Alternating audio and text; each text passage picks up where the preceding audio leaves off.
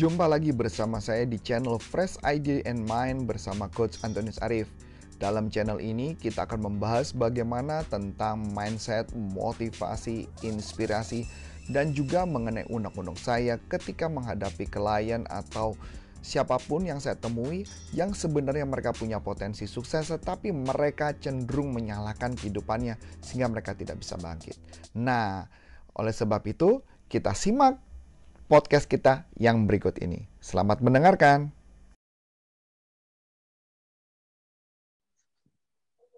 Oke, selamat sore teman-teman semua. Wah, ini sesuai uh, lebih cepat sedikit sesuai janji ya. Jadi yang nggak siap-siap.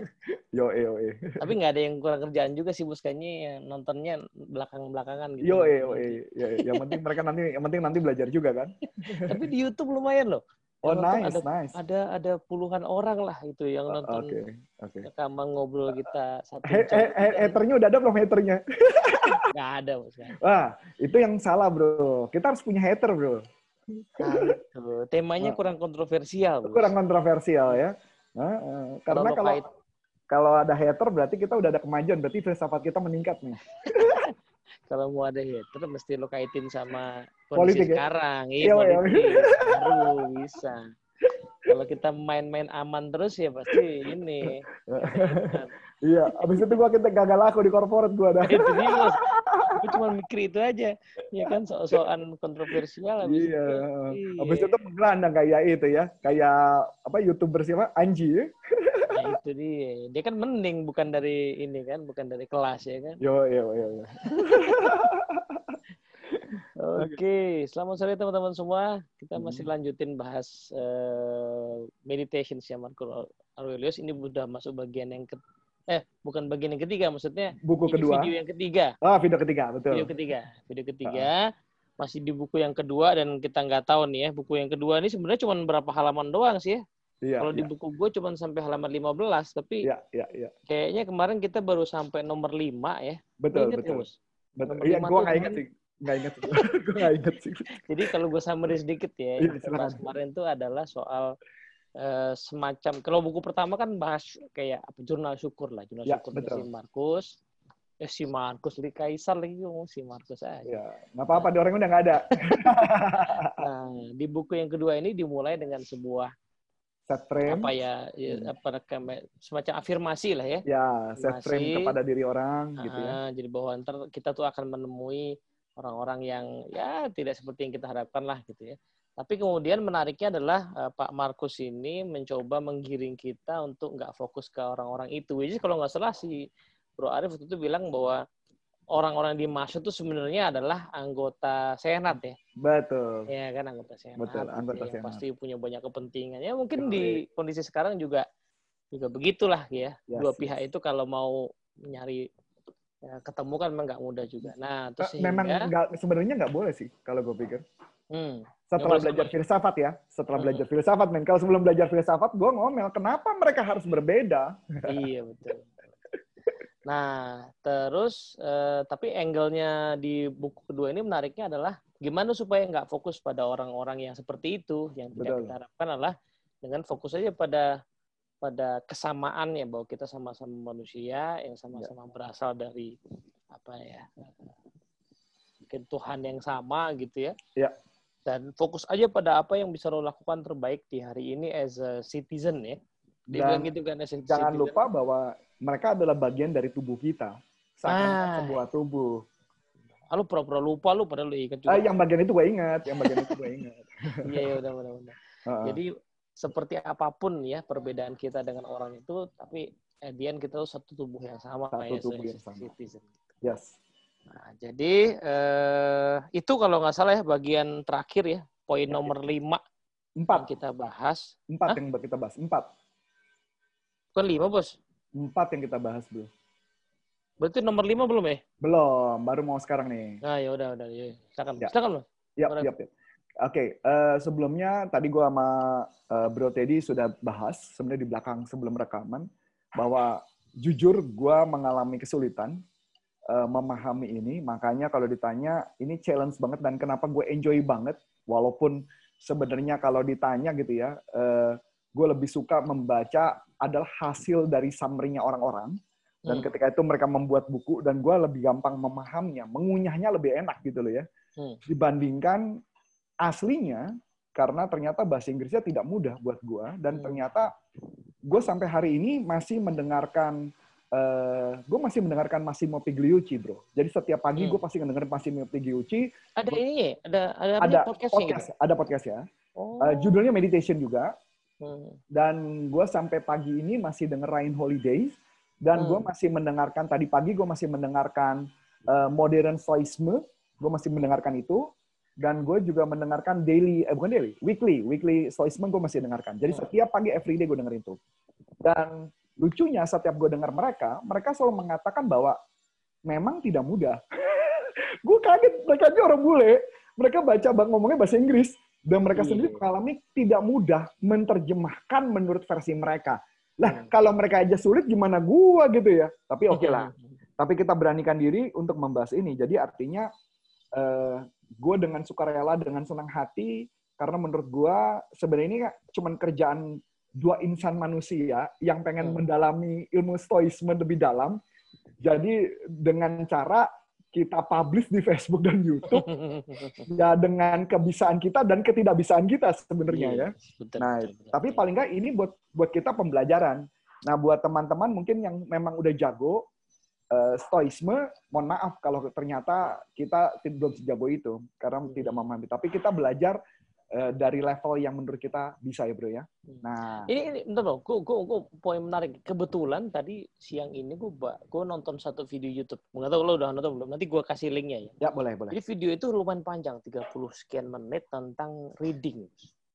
Tentang reading. Reading. Reading. Uh, jadi, reading. Okay. Uh, jadi intinya semacam ngajakin orang untuk baca, uh, untuk baca lah gitu. Dia keliling tuh si si si apa konten creator ini keliling ke berbagai dunia bos, ke perpus-perpus. Oh nice. Yang, uh, sorry, toko buku-toko buku yang hebat di dunia, di di, di Portugal, di mana gitu ya. Hmm. Dan ketemu dengan beberapa orang-orang yang layak dimintai pendapatnya soal reading gitu. Oke. Okay. Nah, jadi dia ketemu sama penulis buku, dia ketemu sama pengajar. Jadi yang megang rekor pembaca tercepat di dunia.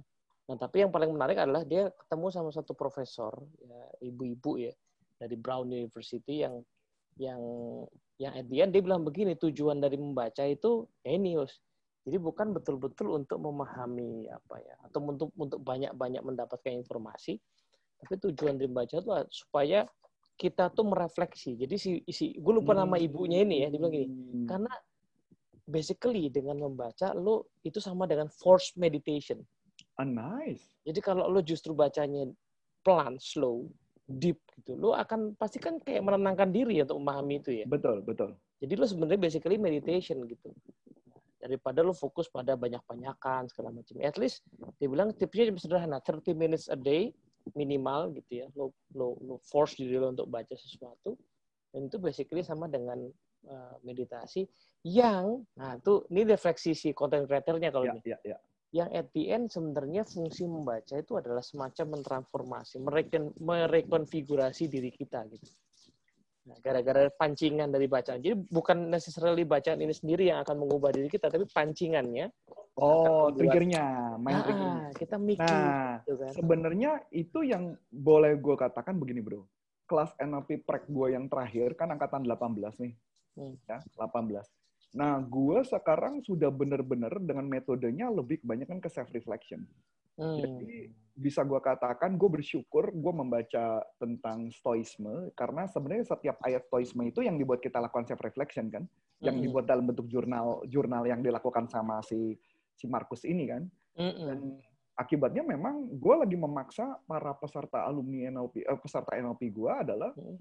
setiap satu materi N L P wajib di self-reflection. Hmm. Bahkan sampai teknik-teknik tertentu pun self-reflection. Dan boleh gue katakan bro, dalam sejak kita terakhir rekaman itu mungkin dua minggu yang lalu ya, ini minggu ketiga sebenarnya kan. Hmm. Uh, gue lagi belajar satu ilmu baru sih bro. Hmm.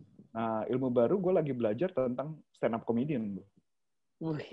Nah, oh iya cerita itu malah. Betul. Nah, gue lagi belajar stand-up comedian dan gue per hari ini lagi setoran terus setiap malam, setoran kalimat-kalimat uh, stand up gitu loh bro. Ya, kehidupan sehari-hari yang gue jadikan jadi kalimat stand up. Dan menariknya banyak teknik-teknik yang dipakai itu adalah self reflection diri, tinggal bagaimana caranya. Wah, teknik N L P banget bro, chunking up, chunking down. Terus kemudian yeah. ambigu phonological, ambiguity, mm. sintaktik ambiguity. Gue juga kaget kok ternyata kok um, stand up kok pakai chunking up, pakai chunking down. Gue baru kali ini gue baru oh nice, nice gitu ya. Uh, kalau kalau sayangnya kalau menurut gue, gue punya kelemahan adalah otak gue terlalu positif. Jadi setiap ada problem gue reframing positif. Sedangkan di stand up kan nggak gitu bro. Ketika ada problem di Uh, reframe-nya ke arah yang berbeda kan? Nah, kayak gitu, bro. Halo? Nah, ini tunggu dulu. Saya nggak tahu siapa yang nge-hang.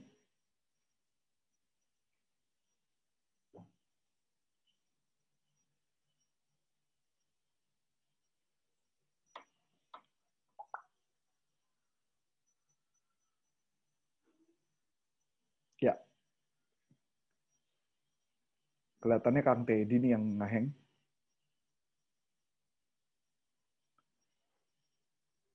Ya, betul. Kang Teddy yang mental. Tunggu sebentar ya.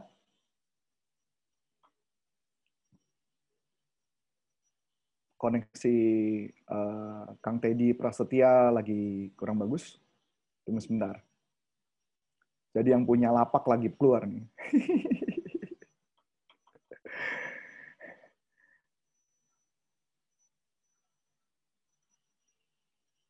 Jadi teman-teman ya sambil kita menunggu Kang Teddy, jadi sekali gambarannya bahwa ini kita lagi uh, membahas tentang stoisme, ya filosofi teras dari buku Marcus Aurelius. Ah, yang punya malah mental. Ah. Nah, yang punya malah mental.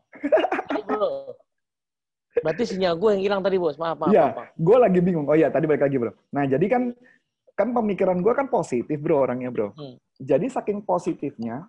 Gue suka mengalami kesulitan untuk melakukan uh, stoisme, apa, melakukan stand up, bro. Hmm. Karena di kepala gue setiap kejadian negatif gue balikin ke positif. Sedangkan kalau di di stand up kan kagak munculnya hmm. bisa sarkas, bisa macam-macam gitu. Betul, tapi betul, betul. Oke, ya tapi kita langsung masuk aja, bro. Takut nanti daripada oh. minta lagi. Oke, kita mulai okay, bro. Ya. Siap. Gua baca bahasa Inggris yang kelima dulu ya, bro ya. Sebelum ya, gua uh, nanti bahas dari sudut terjemahan apa summary-nya ya. Hmm, hmm, hmm. Uh, jadi kan nomor tadi kan buku kedua kan uh, tahap pertama kan ngomongin tentang kalau kita berhadapan dengan orang. Hmm. Yang kedua adalah bahwa kita adalah satu tubuh, ya hmm. kan? Jadi artinya Uh, memang ujung-ujungnya kita harus ya sebagai one citizen. Nah, berikutnya, ini ada hubungannya. Setelah ini gue baca nih ya. For not observing the state of another man's soul. Scarce was ever any man known to be unhappy. Tells whosoever they be that intent not, and guide not by reason and discretion the motion of their own soul. They must be necessity be unhappy. Ya, di gua ada kayak gitu, bro. Nggak tahu di terjemahan lo apa. Bro, lo nomor lima apa, bro? Nomor lima, nomor lima. Nomor lima, bukannya every hour of the day give vigorous attention as a Roman and as a man. Ini sama, tapi pakai bahasa Inggris yang berbeda nih, bro. To the performance of the task in hand with precise analysis. Betul. Tapi ini bahasa Inggris yang berbeda. Betul, bahasa Inggris yang berbeda. Oh, oke, oke. Jadi pakai sudut berbeda ya, bro. Nah, gue coba terjemahkan dari dari uh, summary ya bro ya, terjemahkan hmm. dari summary. Summary-nya ngomong gini bro, ini menarik sih bro. Marcus remind himself of the importance of empathy. Hmm. Nah, karena setelah gue baca ini kan, for not observing the state of another man's soul. Jadi jangan melakukan, apa ya, observing kan sebenarnya bahasanya netral tuh kalau di sini, hmm. gue nggak tahu ya. Kalau di buku lo, analyze malah ya. Hmm. Nah, jadi Uh, remind himself of the importance of empathy. It's crucial to be able to understand what's happening inside other people. Bentar bro, kok, kok agak beda nih kita. Yang sebelumnya apa bos? Sebelumnya yang terakhir kita bahas itu yang mana? Nah, yang sebelumnya yang kelima. Ya sebentar ya. Eh lima apa empat? Yang yang yang ini yang lima sekarang. Sebelumnya yang bukannya remember how long? You have been putting this off how many times you have given a period of grace by the gods and not use it. Betul. Itu yang sebelumnya? Betul. Kalau yang gue tangkep ini ya, setiap jam, setiap saat di dalam di dalam satu hari, give figures attention and as a Roman, as a man. Jadi, apa ya, fokuskanlah dirimu gitu ya, kepada uh, performance of the task in hand with precise analysis. Wah, ini beda terjemahan. Ah, ini beda terjemahan. Beda nih bro. Gitu, ini bro. Beda lagi nih. Bukunya sama. Nah, yang tadi itu, itu yang lo sebutin itu adanya kayaknya di delapan poin delapan kok di Kubus. Uh, Failure to read what is happening in other soul. Jadi kegagalan. Soalnya di buku saya yang lain, gue isinya beda lagi bro. Ah. Di buku gue yang ini beda lagi nih. Uh, tadi apa kalimat mulai? Every, mom, every moment ya, every moment think steadily as a Roman and man nah, betul, to do betul. What thou has in hand ah. with perfect and simple dignity, yeah. and feeling and affection and freedom and justice, ah. and to give thyself freely from all other thought. Ya, ya, ya. And thou wilt give thyself relief uh-huh. if thou does every act of thy life as if susah banget nih, as if it were the last. Oh maksudnya ini adalah hari terakhir. Ah, ya setiap jadi, kita lakukan harusnya adalah anggaplah ini adalah hari terakhir. Ya, jadi supaya lo nggak usah apa ya mikirin yang tadi itu ya segala segala apa kekhasan, keunikan, keanehan orang gitu ya. Ya. Salah satu poin yang bisa dilakukan adalah di setiap waktu, setiap hari itu kayaknya ya bring figures attention. Jadi kasihlah fokus. Uh, sebaik-baiknya untuk mengerjakan apa yang terbaik yang ada di di hadapan kita gitu yang kita kerjain sekarang. Betul, betul. Iya kan? Ini kayak apa ya istilahnya? Kayak Steve Jobs kan? Hmm, gimana tuh? Yang Steve Jobs itu bukan pidatonya seakan-akan bahwa kita harus melakukan sesuatu yang terbaik, seakan-akan ini. Oh, iya iya iya. Betul? Yang kan, dicerita ya? Tiap pagi ya dia lakukan ya apakah? Ya ya, ah ya yang setiap pagi. Iya kan? Setiap pagi. Ya walaupun pagi, kan? Walaupun gue jujur gue dimikir apa jangan-jangan itu yang membuat dia meninggal ya.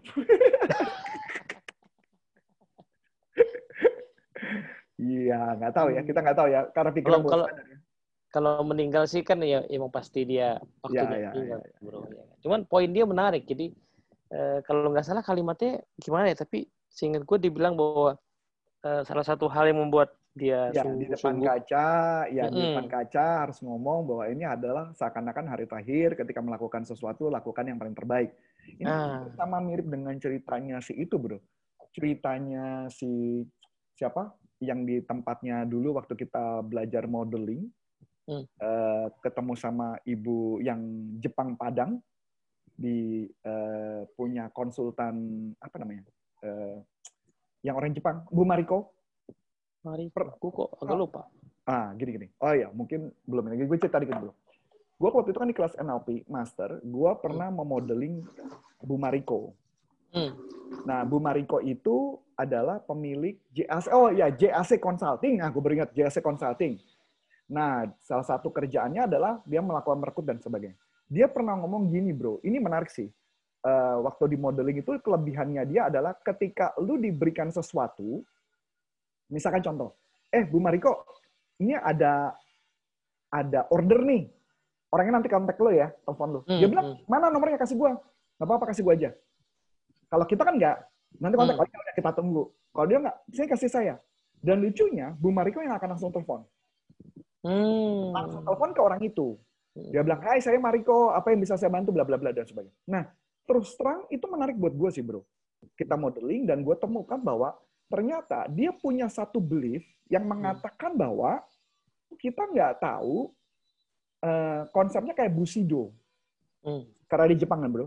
Bushido itu mengajarkan adalah ketika lu melakukan sesuatu itu adalah yang terbaik karena begitu lu keluar dari pintu, lu nggak tahu nanti totonya ada samurai yang yang nebas leher lu kayak gitu. Hmm. Nah itu yang menarik buat gua. Nah singkat cerita, masih ingat yang kejadian ada pemboman di J W Marriott? Iya iya. Masih ingat ada satu orang yang dilindungi sama orang bule, yang orang Holcim yang meninggal karena bom? Aku nggak agak detail itu. Oke. Okay. Dan tahu nggak siapa orang itu yang dilindungi? Hmm. Yang dilindungi itu adalah Bu Mariko. Oh.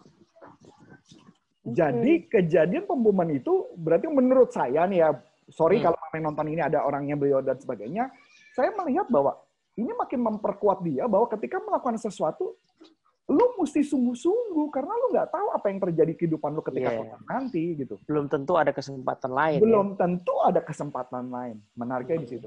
Ini poin menarik ya, karena ya tadi eh, kok soalnya agak nyambung di apa? Di ag- agak sedikit lompat kalau nggak salah nomor tujuh, Bos. Hmm. Ya kan yang ada pertanyaan, kamu sering terdistraksi oleh hal lain di luar betul. dirimu kan gitu kan? Betul, betul. Nah, jadi pertama-tama di awal si Pak Markus ini bilang bahwa uh, tiap hari lo harus realize bahwa lo akan ketemu orang-orang yang nyebelin lah, gampangnya begitu. Betul, betul. Tapi fokus aja untuk uh, mengerjakan yang terbaik yang ada di depan mata, gitu kan? Uh, dan apa namanya? Ya pasti lo akan ada kemungkinan terdistraksi gitu ya. Hmm. Tapi ya tadi belum tentu kita punya kesempatan lain. Dan menariknya sih ya gitu ya. Dia bilang, give thyself time to learn something new and good. Hmm. And choose to be well around. Nah, betul, betul, betul. Artinya, kita yang tujuh ya. Kita ngomong tujuh ya, bro. Nah, bentar. Nah, yang, yang, yang, yang tadi. Kalau yang tadi, iya tujuh. Yang tadi tujuh. Tujuh kan ya. Berarti artinya memang kita harus terus selalu belajar hal-hal baru. Ya sebenarnya yang kenapa gue enjoy dalam hal ini ketika diskusi sama lu, ya ini self-reflection sih. Bahwa kita sama-sama belajar nih bro. Bahwa yeah. banyak hal yang baru yang kita pelajari. Dan ini memperkuat belief-belief kita yang kita sudah punya sih. Jadi gue kemarin tuh ada video menarik ya yang ditulis sama hmm. teman kita dan Maulana Aji itu soal ah, yep, mengatasi yep. kebosanan ya. Yep. Nah ini kalau kita refleks dikit nantilah. Ini kita akan mundur, ma- apa, maju dikit terus nanti mundur lagi lah ya. Ya boleh-boleh. Yang nomor tujuh ini tadi. Soal kalau kita mengalami distraksi dan keseharian hmm. yang kayak apa ya, bu berapa kali sih kemarin ini nggak tahu ya kalau ya kalau yang ngechat gue nonton gue nggak sebut nama lah ya, ya. Jadi ada yang uh, ya gara-gara di sebuah sebuah momen gitu gue chatting sama temen kemudian temen gue bilang gue kok lagi ngerasa mengalami kemandekan gitu, nah terus gue kan responnya gampang aja ya. Kalau lo naik mobil terus lo mandek, ya berarti kan karena nggak lo gas gitu, nggak lo arahin kemana-mana tuh mobilnya kan gitu, atau even nggak lo nyalain mobilnya gitu ya pasti mandek. Lo nggak akan mandek kalau lo nyalain mobilnya, lo pikirin mau kemana, lo gas, lo arahin gitu setirnya gitu kan. Jadi basically mandek itu bukan sebuah apa, bukan sebuah halangan, tapi sebuah keputusan yang harus kita buat. Nah. Kondisi ketika kita terdistraksi sebenarnya adalah kondisi ketika lo tadi entah boring, entah apa gitu ya. Yang itu menandakan bahwa berarti kita perlu tadi poinnya belajar hal baru. Gitu. Dan menikmati hal baru itu bro. Nah. Menikmati keboringan itu. Menikmati ya boring itu kan tercipta karena sebuah rutinitas yang berulang-ulang. Nah betul. betul. Pertanyaannya adalah sepanjang perjalanan kita itu ada momen yang kita dilation yang sebenarnya yang mungkin nah. kita perlu sebenarnya itu juga ada sebuah pembelajaran sih. Itu pernah gue tulis bos di buku ini nih nasihat diri yang lama ya. Hmm. Nasihat pertama ini judulnya artikelnya mengatasi kebosanan. Jadi hmm. waktu itu gue dapat satu insight bahwa ketika lo boring sama sesuatu itu berarti tadi tuh banyak yang lo delete dan lo nggak nyelam dalam karena sebenarnya nggak ada betul-betul hal yang sama setiap hari. Memang nggak ada, ya, karena kita lo, memilih, karena kita memilih yang itu sih. Betul. Misalnya, misalnya pekerjaan sama lah, lo apa kerjaan, kerjaan misalnya security sebuah ya. bank misalnya gitu. Emang lo ketemu orangnya sama, enggak kan? Hmm. Iya kan? Ketika lo bilang bahwa kerjaan gue sama gitu-gitu aja, itu kan generalisasi yang lo buat kan? Dan dia memilih sameness. Ya. Dia memilih sameness. Padahal tiap hari ketemu orang yang berbeda, dia bisa ngobrol sama orang yang beda. Exactly. Dia melayani sama orang yang berbeda. Betul. Ngomong-ngomong soal satpam itu kan kalau dibilang ya frontlinernya bank itu bukan C S tapi satpam bukan, yang satpam. Pertama kali ketemu. Gitu. Iya. Kalau dia kenal namanya, diajak ngobrol juga bisa. Ya itu baik iya. lagi. So itu yang gue alamin sih bro. Jadi kalau ditanya ketika gue udah sudah mengalami kebosanan, ya gue cari hal yang baru sih. Hmm. Cari hal baru. Ya kalau ditanya baca buku ya baca buku. Tinggal masalahnya baca buku yang mana. Nah, ya enggak. Kayak contoh makanya kenapa gue memilih belajar stand up malam, yaitu salah satu kerjaan gue. Jadi hmm. tiap malam gue memaksa kayak tadi pagi gue udah dapat ide nih, nanti malam gue akan setoran lagi nih ke coach gue, ke mentor gue gitu kan, untuk setoran apa yang mau ngomongin. Kadang-kadang gue juga nggak tahu mau ngomongin apa. Ya tapi lucu juga kehidupan itu, kayak ketika ada satu masalah, gue harus melihat dari sudut pandang orang lain sih. Iya, perceptual hmm. position. Jadi jadi joke itu karena dilihat dari perceptual position. Hmm. Masalah mungkin yang gue hadapin kalau dilihat dari sudut Teddy mungkin bisa beda dan lucu. Hmm. Tapi hmm. dari si Arif kagak, itu menegangkan gitu kan itu. Iya. Dan itu yang dibuat joke. Dan ketegangan itu ketika udah dilewatin jadi komedi ya. Iya, ini contoh-contoh-contoh. Ini cuma contoh aja ya. Contoh ya. Okay. Walaupun nanti takutnya ada yang tersinggung sih. Yang tersinggung sih profesi sih, ini profesi sih. Misalnya contoh ya, Bro. Kalau ada orang profesi ya, misalkan contoh kayak financial planner gitu ya. Hmm. Kalau ada orang yang lagi punya problem dengan keuangan, kalau dia datang ke financial planner kan pasti financial planner ngomong, ya udah kita atur aja kelola keuangan Anda, hmm. supaya keuangannya lebih bagus, betul kan Bro? Hmm. Nah, tetapi kalau datang ke motivator kan beda. Ah. Lu jangan mikirin tentang keuangan lu diatur, lu cari lagi dong supaya duit lu lebih banyak, raising the bar, raising the bar, gitu nggak? Tapi kalau lu ketemu dengan entrepreneurship coach, dia ceritanya beda lagi. Hmm. Uang yang lu ada, yang lu kumpulkan, itu lu bikin bisnis. Ditingkatkan, supaya lebih baik. Gitu kan. Apa yang lu mau atur? Orang duitnya aja kagak ada, apa yang lu mau atur? Ya kan? Jadi dari sudut mana, orang tuh bisa jadi berbeda topiknya itu. Kan menarik kan, Bro? Iya, iya, iya. Ya nggak? Coba kalau nggak punya duit, uh, coba kalau nggak punya duit dilihat dari sudut pandang agama. Wah, iya. Beda lagi kan. Lu kurang beribadah. Kurang beribadah, kurang sedekah lu. Iya, iya, iya. Itu ya, yang bikin orang kadang-kadang bingung ya. Uh-uh. Bingung karena karena ya tadi mungkin memandang bahwa uh, apa yang dikatakan orang itu lah yang yang yang langsung jadi obat buat situasi kita. Betul. Apa yang dikatakan orang itu kan pancingan aja buat kita refleksi lagi kan. Betul. Ya ini yang kita lakukan tadi kan, self reflection, tentang kita melihat sesuatu yang baru, kita belajar sesuatu yang baru. Menarik. Menarik sih, menarik. Nah, ini Bos, coba kita lanjutin nomor enam tadi kan agak lewat ya. Ya. Self self harm my soul. You are doing self harm and you will have no more opportunity for self respect. Hmm. Uh, life for each of us is a mere moment, and this life of yours is nearly over, over.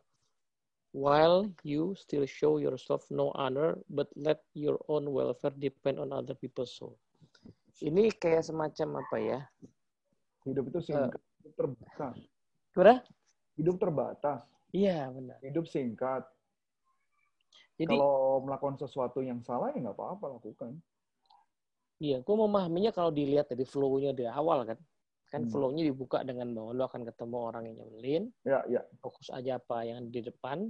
Tapi kenyataannya kan saran itu mungkin ya, bagi yang membaca ya. Karena yang baca sampai poin nomor lima, trikin. Mungkin ada ini kan, ada, ada, ada. Gue bayangin nih, kalau lo Pak Markus, gue gue yang baca nih.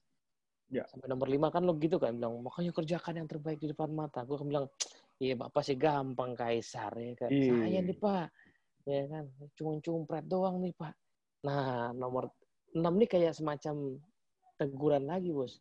Nah, lu kalau kayak gitu, itu sebenarnya lu merusak diri lu sendiri. Uh, sebentar, Bro. Ada satu hal yang lu lupa, Bro. Hmm. Bahwa ini kan diciptakan jurnal kepada diri sendiri, Bro. Self-reflection pada diri sendiri.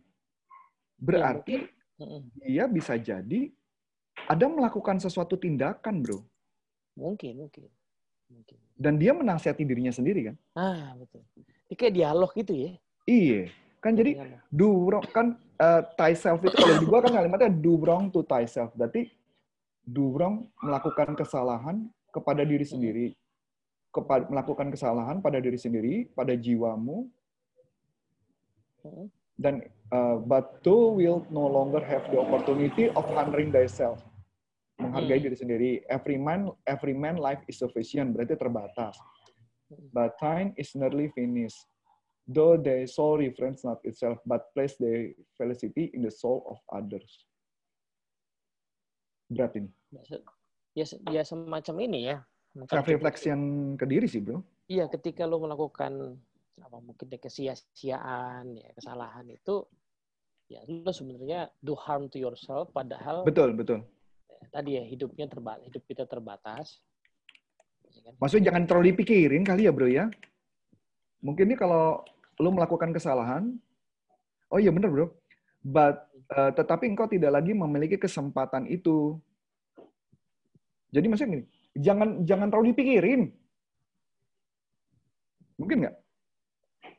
Itu bisa juga sih, kemungkinan itu bisa juga. Gue sih lebih nangkepnya kayak semacam, uh, ya mungkin ini tadi, ketika lo mikirin tadi kekurangan masalah-masalah itu, lo sebenarnya do harm to yourself, padahal waktu di depan lo tuh terbatas gitu. Iya, iya, iya. iya. Ya, kan? Betul, betul, tetapi engkau tidak lagi memiliki kesempatan untuk menghormati dirimu sendiri. Nah, gitu. Iya, jadi lu gara-gara salah, lu kepikiran. Iya, terus atau tadi kalau ada masalah ngadepin orang yang ribet segala macam, lu terlalu menghabiskan waktu untuk sama dengan itu. Dengan presuposisi N L P, keputusan yang lu ambil adalah keputusan yang terbaik saat itu. Hmm. Gak usah banyak dipikirin. Hmm. Kebanyakan orang kan mikirin, mm-mm. gue salah nih, gue mikirin terus, mm-mm. hidup terbatas. Yeah. Bahkan kita nggak tahu kalau mau udah mau habis. Nah, makanya di nomor tujuh tuh. Nah, menarik ya. Berarti ini berarti ngomongin tentang wisdom. Mm. Ya, lu jangan self blaming lah. Responsibility oke, okay, tapi jangan self blaming. Mm. Iya nggak? Iya sih, semakin kesini gue makin melihat memang apa ya, ya mungkin pengaruh dulu ya, dulu kita belajar N L P awal kan memang kayak senternya kan kita kan, iya, seolah-olah banyak hal tuh bisa kita pengaruhi, which is ada porsinya memang di kita. Iya iya iya iya. Setuju nah, setuju. Tapi sangat sangat sedikit membahas bahwa ada hal-hal yang harusnya diterima gitu. Iya. Ya ya tadi itu kalau kita melakukan kesalahan, ya memang sebenarnya N L P tidak pernah membahas secara khusus. Ketika lo melakukan kesalahan, ya memang ada teknik yang di Michael Hall pakai acceptance. Mm-hmm. Tapi kan acceptance itu di kepala kita cuma sekedar pattern. Mm-hmm. Ya sebenarnya tapi kita nggak tahu si si Pak Michael itu Pak Michael Hall itu mikir apa pada saat menciptakan pattern itu kita nggak tahu. Mm-hmm. Mungkin bisa jadi yang tadi lo ngomong bro. Lo mesti menerima dulu ya bener sih. Kadang-kadang gini lo ya. Kesalahan orang-orang yang pada belajar N L P menurut gua karena terlalu fokus dengan pola pattern. Hmm. Yang bener kata lu, yang tadi lu cerita buku siapa Hadot ya, atau buku siapa yang lu cerita bahwa setiap uh, si si siapa filsuf itu ngebuat itu kita harus tahu bahwa dia dalam kondisi apa. Hmm. Gua setuju sih, gua setuju. Hmm. Nah kesalahan teman-teman yang pada belajar N L P gitu ya, kadang-kadang yang mereka pahami adalah pola teknik terapinya. Yeah. Sedangkan kita harus tahu sudutnya dia atau apa. Ya kayak gini ini.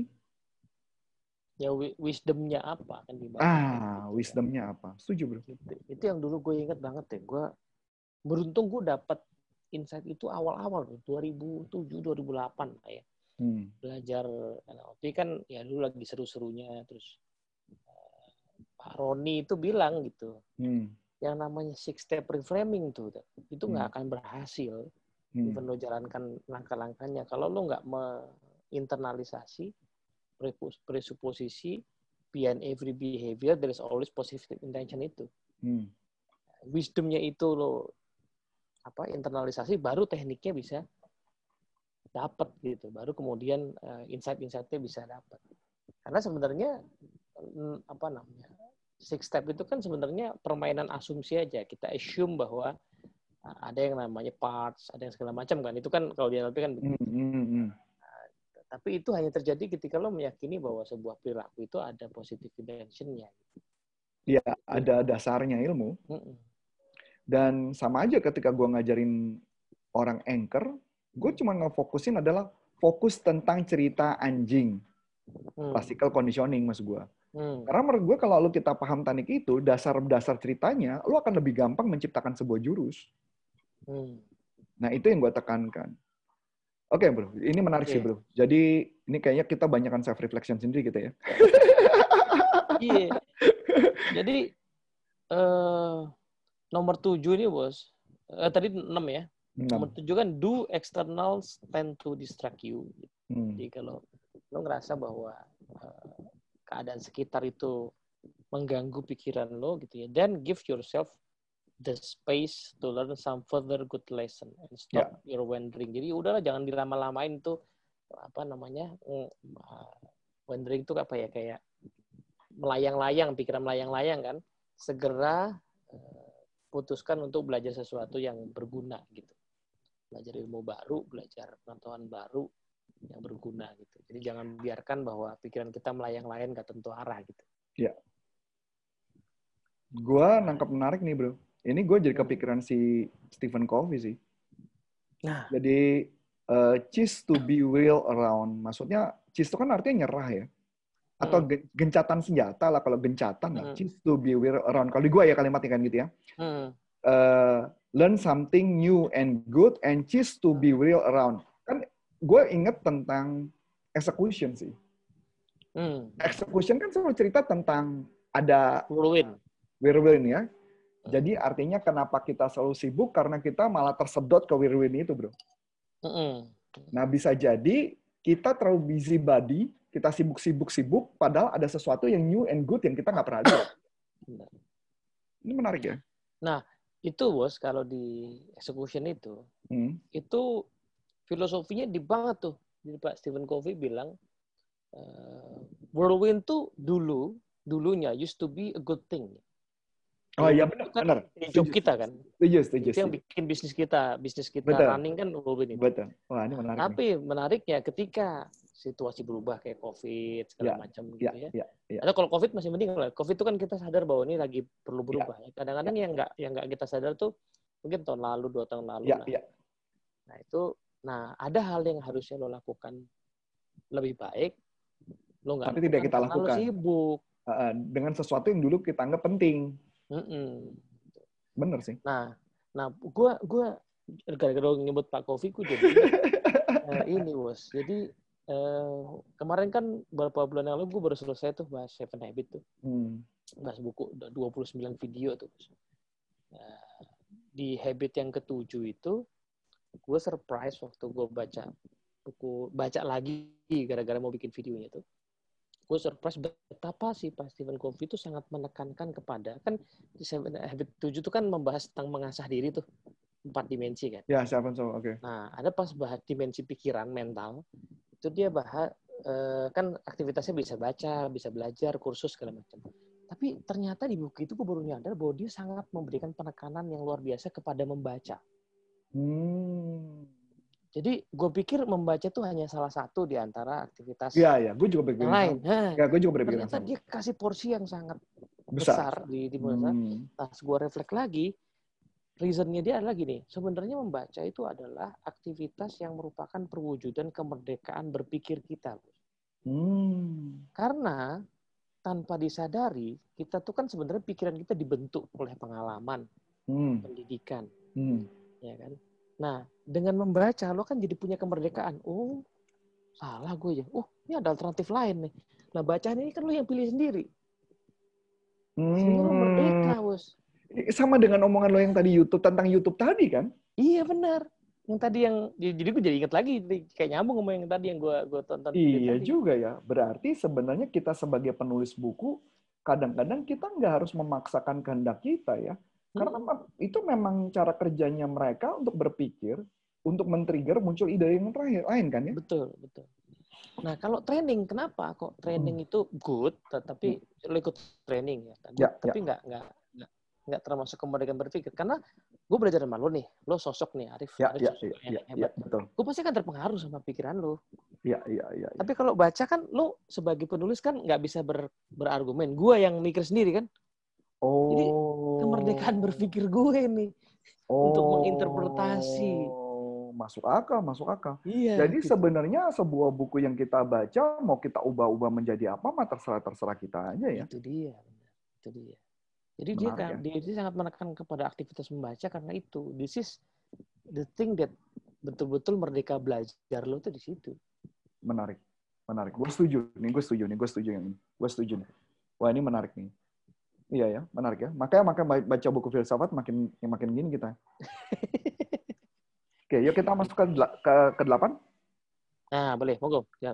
Uh, through not observing what it, what is in the mind of another man has seldom been seen to be unhappy. Loh, ini baru yang tadi nih. But those who nah, do makanya, not observe bener. the movement of their own mind must be necessarily unhappy. Nah, kali ini tadi terjemahannya adalah empati. Nah. Kok lucu ya, di buku yang mana loncat ya? Iya, mungkin naskah manuskripnya beda kali, Bos. Iya, iya. Ya, intinya sih kita harus empati kepada orang lain. Empati. Iya. Dan gue, ini self-reflection gue ya, bro. Hmm. Empati itu adalah sesuatu yang dulu gue sulit untuk lakukan, bro. Hmm. Sulit gue lakukan. Karena menurut gue, gue ngerti arti empati, tapi tidak mengerti bagaimana menjalankan. Hmm. Sampai gue baru mengerti empati itu setelah gue ndalemin emotional intelligence sih, bro. Hmm.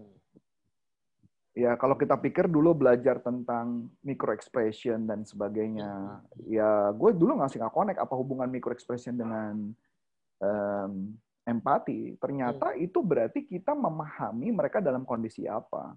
Hmm. Dan memang kalau kita bicara peta bukan area yang sebenarnya, akan menjadi lebih mudah kita masuk kepada orang lain ketika kita melihat dari sudut micro-expression, baru kita bisa masuk ke mereka.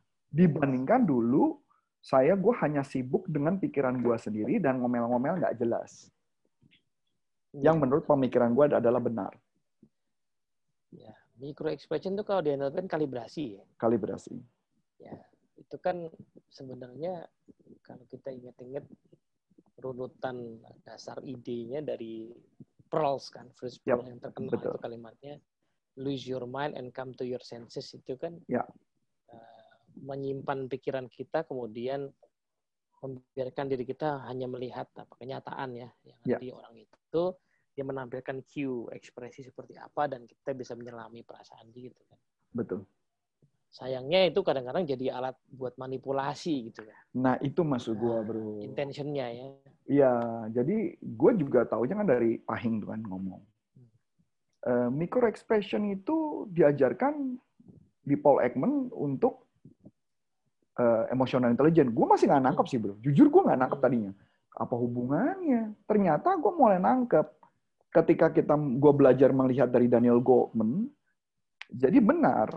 Orang yang pemimpin yang hebat atau orang yang hebat adalah orang, nah kita dalam konteks sesi ini ya, dalam konteks sesi Marcus Aurelius, pemimpin yang hebat harus mengerti tentang interpersonal, istilah interpersonal skill ya, seseorang. Dan which is ini yang tidak dimiliki banyak orang, sehingga kelihatannya dia adalah orang yang tidak punya empati. Dia main sikat apa yang menurut dia benar, dia hajar, dia nggak peduli. Kalau di Goleman apa namanya? Relationship awareness. Betul. Ya, kesadaran relasi. Betul, betul. Nah, gue agak memahami sedikit, mungkin agak beda nih, Bos. Silakan, silakan. Jadi kalau nomor delapan ini, failure to read what is happening in another soul is not easily seen as a cause of happiness. Jadi seolah-olah tiba-tiba di sini Pak Markus ini ngomongin soal kadang-kadang kita nggak bisa membaca kondisi orang, ya. Sehingga kemudian mungkin hubungannya jadi kurang bagus. Ya. Uh, tapi sebenarnya itu bukan penyebab unhappiness. Jadi sebenarnya happy, apa namanya, ketidakhappian kita karena hubungan kita nggak bagus sama orang tadi itu bukan gara-gara gagal membaca situasi.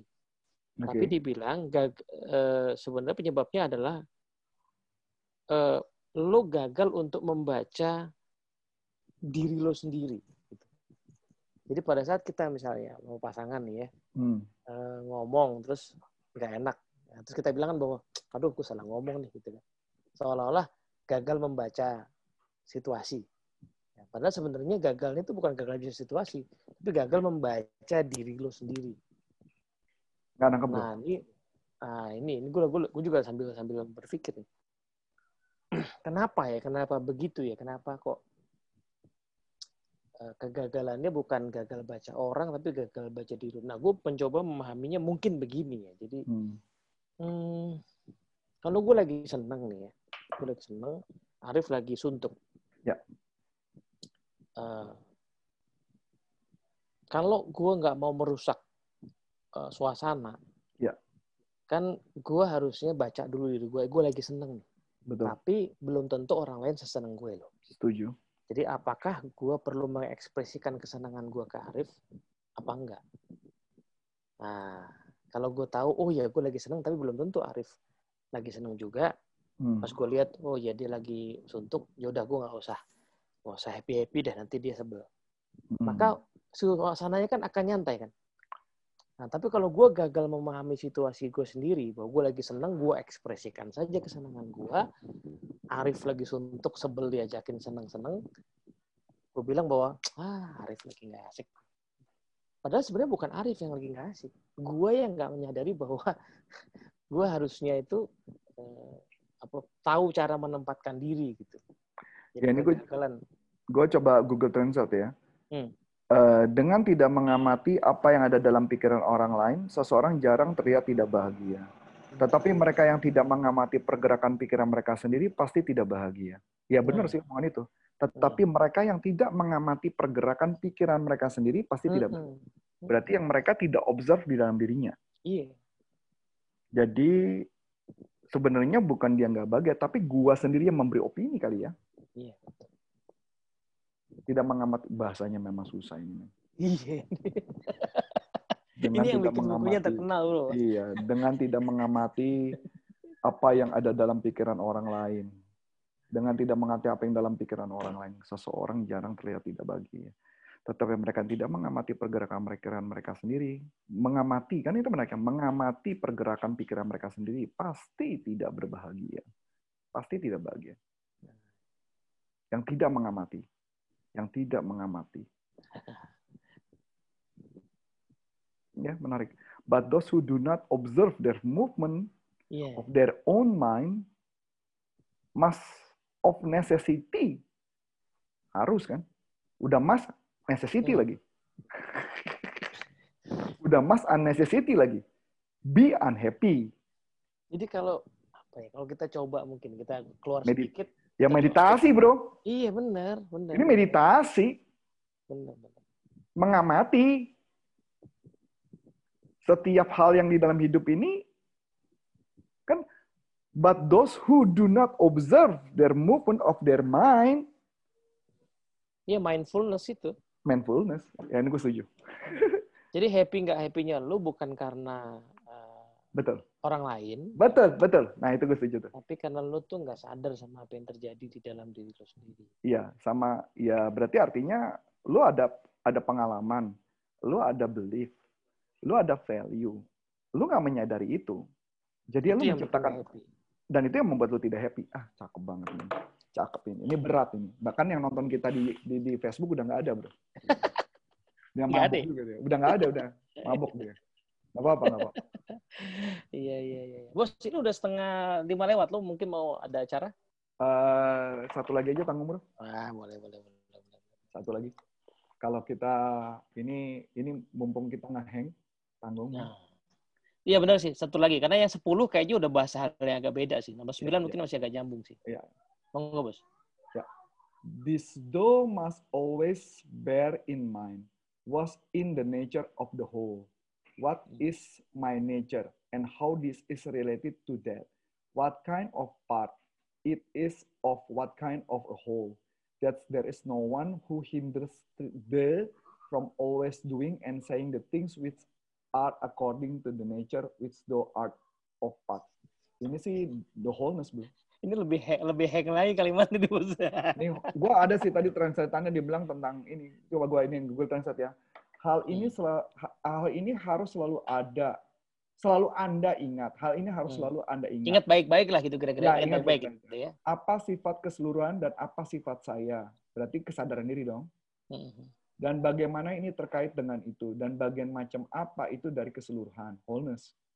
Dan bahwa tidak ada seorang pun yang menghalangi Anda untuk selalu menga- selalu melakukan dan mengatakan hal-hal yang sesuai dengan sifat Anda di mana Anda menjadi bagiannya. Wah, ini berat nih. Gue coba pelan-pelan tadi ya, gue berulang-ulang nih baca. Jadi pokoknya ya eh, ingat-ingatlah ya, mungkin semacam gue coba. Ya ingatlah, remindlah diri diri sendiri. Eh, selalu ingat eh, atau selalu berpikir bahwa apa sih sebenarnya uh, hidup ini tentang apa gitu, kehidupannya tentang apa, kesadaran diri dan, uh, dan gua ini siapa gitu, dan gua ini siapa, uh, dan bagaimana hubungan gua dengan kehidupan ini. Nah itu setuju ya kan, jadi kehidupan ini apa, gua ini siapa, hubungan hmm. gua sama kehidupan ini seperti apa, bahwa uh, ada seorang pun yang menghalangi Anda uh, untuk and that there is no one who can prevent you keeping, sehingga sebenarnya nggak ada satu orang pun yang bisa menahan Anda untuk mengatakan apapun dan melakukan apapun yang berlawanan dengan nature itu. Jadi intinya mungkin semacam apa ya, sadar kita ini ada di kehidupan, sadar kita ini bagian dari kehidupan, sadar bahwa sebenarnya nggak ada penghalang untuk kita melakukan atau mengatakan apapun yang kehendak bebas ya, yang kehendak yang bebas. Yang semacam apa ya, yang coba kita hubungin ya? Nama pilarnya pilarnya dia bro, pilarnya dia kan ada pertama kan fisika, fisika nah. metafisik. Jadi tapi di situ ada logika. Nah, jadi maksudnya sesuatu yang tidak sesuai dengan nature bukan berarti lu nggak berusaha untuk mengubah kan? Nah, betul, betul, betul, betul. Bukan jadi, berarti lu nggak mengubah, lu iya. bisa mengubah. Ah, jadi yang yang misalnya anggaplah lu berusaha lalu gagal. Hmm. Itu bukan gagal, itu itu emang nature-nya. Nature-nya memang aja, begitu. Ah, betul. Ah, tapi bukan berarti lu nggak usaha. Nah, betul. Dan tidak ada seorang pun yang menghalangi. Kegagalan itu bukan ada yang menghalangi, bukan. Nggak ada. Kalau lo nggak dipromosi itu bukan karena ada yang merebut promosi lo, bukan. Oh iya, ini kan kalimatnya nature. Berarti benar. Nature nature di sini ya nature alam. Berarti fisika. Iya benar. Jadi kalau fisikanya seperti itu, ya bukan berarti lo nggak perlu melakukan apa-apa. Tapi kalau lo sampai terjadi gagal, ya itu juga bukan salah lo gitu loh. Betul, betul. Jadi kayak gue suka bercanda lah kalau sama teman-teman yang lagi kerja gitu ya, di kantornya lagi ada appraisal, gue suka, mm-hmm. orang suka nggak puas sama appraisal tuh. Ya. Yeah. Nah, gue suka bilang begini, kan lu udah tahu ya di kantor lu tuh ada kurva normal kan. Ya. Yeah, yeah. Nah, porsi paling banyak tuh di tengah-tengah. Mm. Jadi selama kerja lu tuh masih standar, mm. maka kemungkinan lu untuk ya dapat standar tuh pasti gede, Mm-mm. ya kan? Uh, yang di depan mata lo kan, oh bos gue nggak adil, oh teman gue begini, teman gue begitu.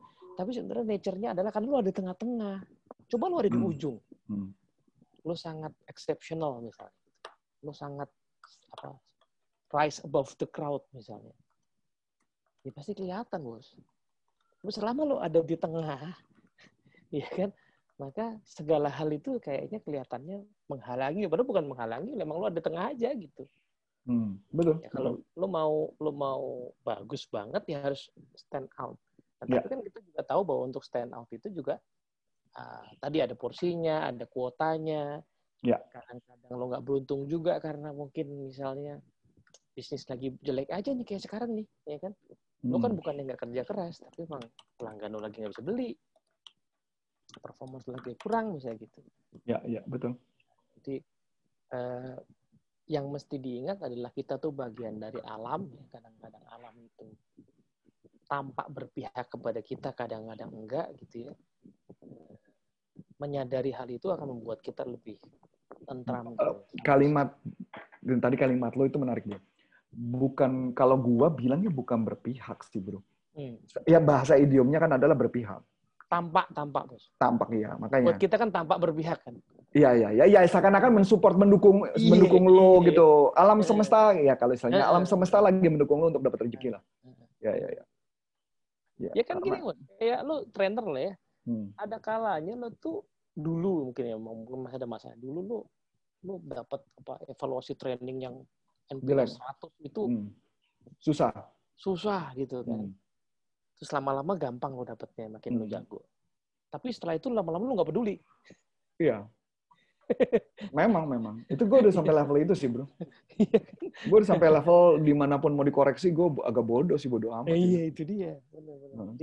Nah, nah di, di masa itu kan lo melihat bahwa pas lagi bagus tuh, wah, ini lagi perform lagi hmm. oke okay nih, ya kan.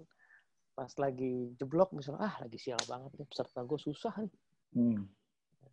Kalau sekarang kan kita akan melihat peserta gampang dan susah itu dengan angle yang berbeda. Exactly, exactly, exactly. Dulu kalau gua ngelihat ada satu perusahaan, gue inget banget, itu yang nightmare buat gua. Hmm. Uh, terus kemudian gue dapat coba untuk mengajar ke mereka yang kedua kali, relatif lebih mudah, tapi memang butuh waktu beberapa tahun. Hmm. Terus gue mengajar lagi ke mereka, makin lama makin mudah, men. Hmm. Jadi sesuatu yang dulu gue sulit menjadi lebih mudah. Artinya uh, kalau ditanya apakah karakter-karakter orangnya masih sama, ya sama. Sebenarnya hmm. yang berbeda itu adalah kita, kita yang berusaha. Hmm. Ya mungkin yang benar juga omongan lu. Jadi Uh, ya intinya di sini adalah responsibility kita untuk mengubah hidup kita maunya seperti apa. Kalau nggak nggak bisa sih. Gue setuju. Gue setuju. Ya, balik ke yang poin yang sebelumnya tadi kan, uh, kalau ngomongin tadi ya klien lo tadi ya maksudnya. Masalahnya itu kan berarti bukan di klien ya, kegagalan. Bukan. Bukan. Kegagalan mengobservasi dirinya sendiri kan. Betul. Atau gue kalau boleh gini, mungkin hubungannya sama, sama kaitan dengan top bab sebelumnya, bro. Hmm. Jadi kan gini, eh, pada saat itu ketika gue mengajar, mereka bercanda sama gue, gue tanya kenapa um, dinosaurus punah, jawabannya karena alien. Gue hmm. nganggep ini orang ngeyel. Hmm. Karena gue memberikan opini di kepala gue. Karena gue dulu banyak mengajar di asuransi bahwa semua orang hmm. harus apapun yang gue omongin omongan titah dewa gitu loh. Hmm. Tapi ketika di corporate nggak begitu. Nah, which is gue nggak bisa mengutilisasi saat itu. Hmm. Dan gue nganggap itu bermasalah. Berbeda. Nah, sekarang kita bisa memainkan itu ya. Ah, bahkan kalau bilang dinosaurus punah karena apa? Dia bilang karena alien. Gue akan nanya alien yang kayak apa, Pak? Yang bisa membuat dinosaurus punah kan gitu loh ya. Iya, bener. Apa dinosaurusnya pakai batu gitu kan misalkan gue bicara gitu. Itu siapa so, kan namanya tuh? Film apa tuh? Yang yang robot-robot Transformer. Nah, itu kan Transformer. Transformer itu kan. Iya, makanya kan jadi gue bisa ngomong, oh alien-nya Transformer, bener. Jadi maksud gue pada saat itu gue punya belief bahwa ketika gue ngajar lo harus dengerin gue. Tapi di saat yang ini gue mulai mengerti bahwa mereka butuh hiburan. Dulu gue melihat tanya dari sudut gue. Nah, benar-benar. Ini poin bagus, bos. Jadi hmm. belakangan gue punya kesadaran begini kan. Kadang-kadang sebagai trainer kita tuh sebel kalau. Betul, betul. Kalau ada orang belajar misalnya nggak serius gitu ya. Hmm. Lalu gue suka ngomongin tuh ada institusi hmm. yang uh, trainingnya tiga hari minta dua hari doang, sehari hmm. jalan-jalan gitu kan. Hmm. Hmm. Tapi sekarang makin belajar tentang stoicism segala macam. Cuma dia memang tahapan mereka di situ. Iya, bisa kayak dimengerti lah. Memang levelnya iya, kan? Belum. Ya walaupun kadang-kadang gue sebel gitu kan. Abis selesai tiga hari, dibikin dua hari, kemudian nanti cerita. Saya usulkan supaya materinya ditambah. Dalam hati gue tai kucing lu ngomong lu. Lu sendiri aja dikasih. Kayak gitu lah ya mas sebenarnya. Tapi iya, iya. Dari pembelajaran ini sih gue memahami banyak hal sih bro. Apalagi ketika belajar uh, melihat dari sudut pandang. Jadi gini. Kalau kita bilang ya, perceptual position siapa sih yang nggak bisa dari semua yang belajar nanti? Hmm, hmm, Tapi pertanyaan menarik, bisakah ketika gue membuat stand-up comedian, gue baru bisa mengerti persis-persis bahwa yang gue pikirkan itu adalah positif, dilihat orang lain itu adalah lucu.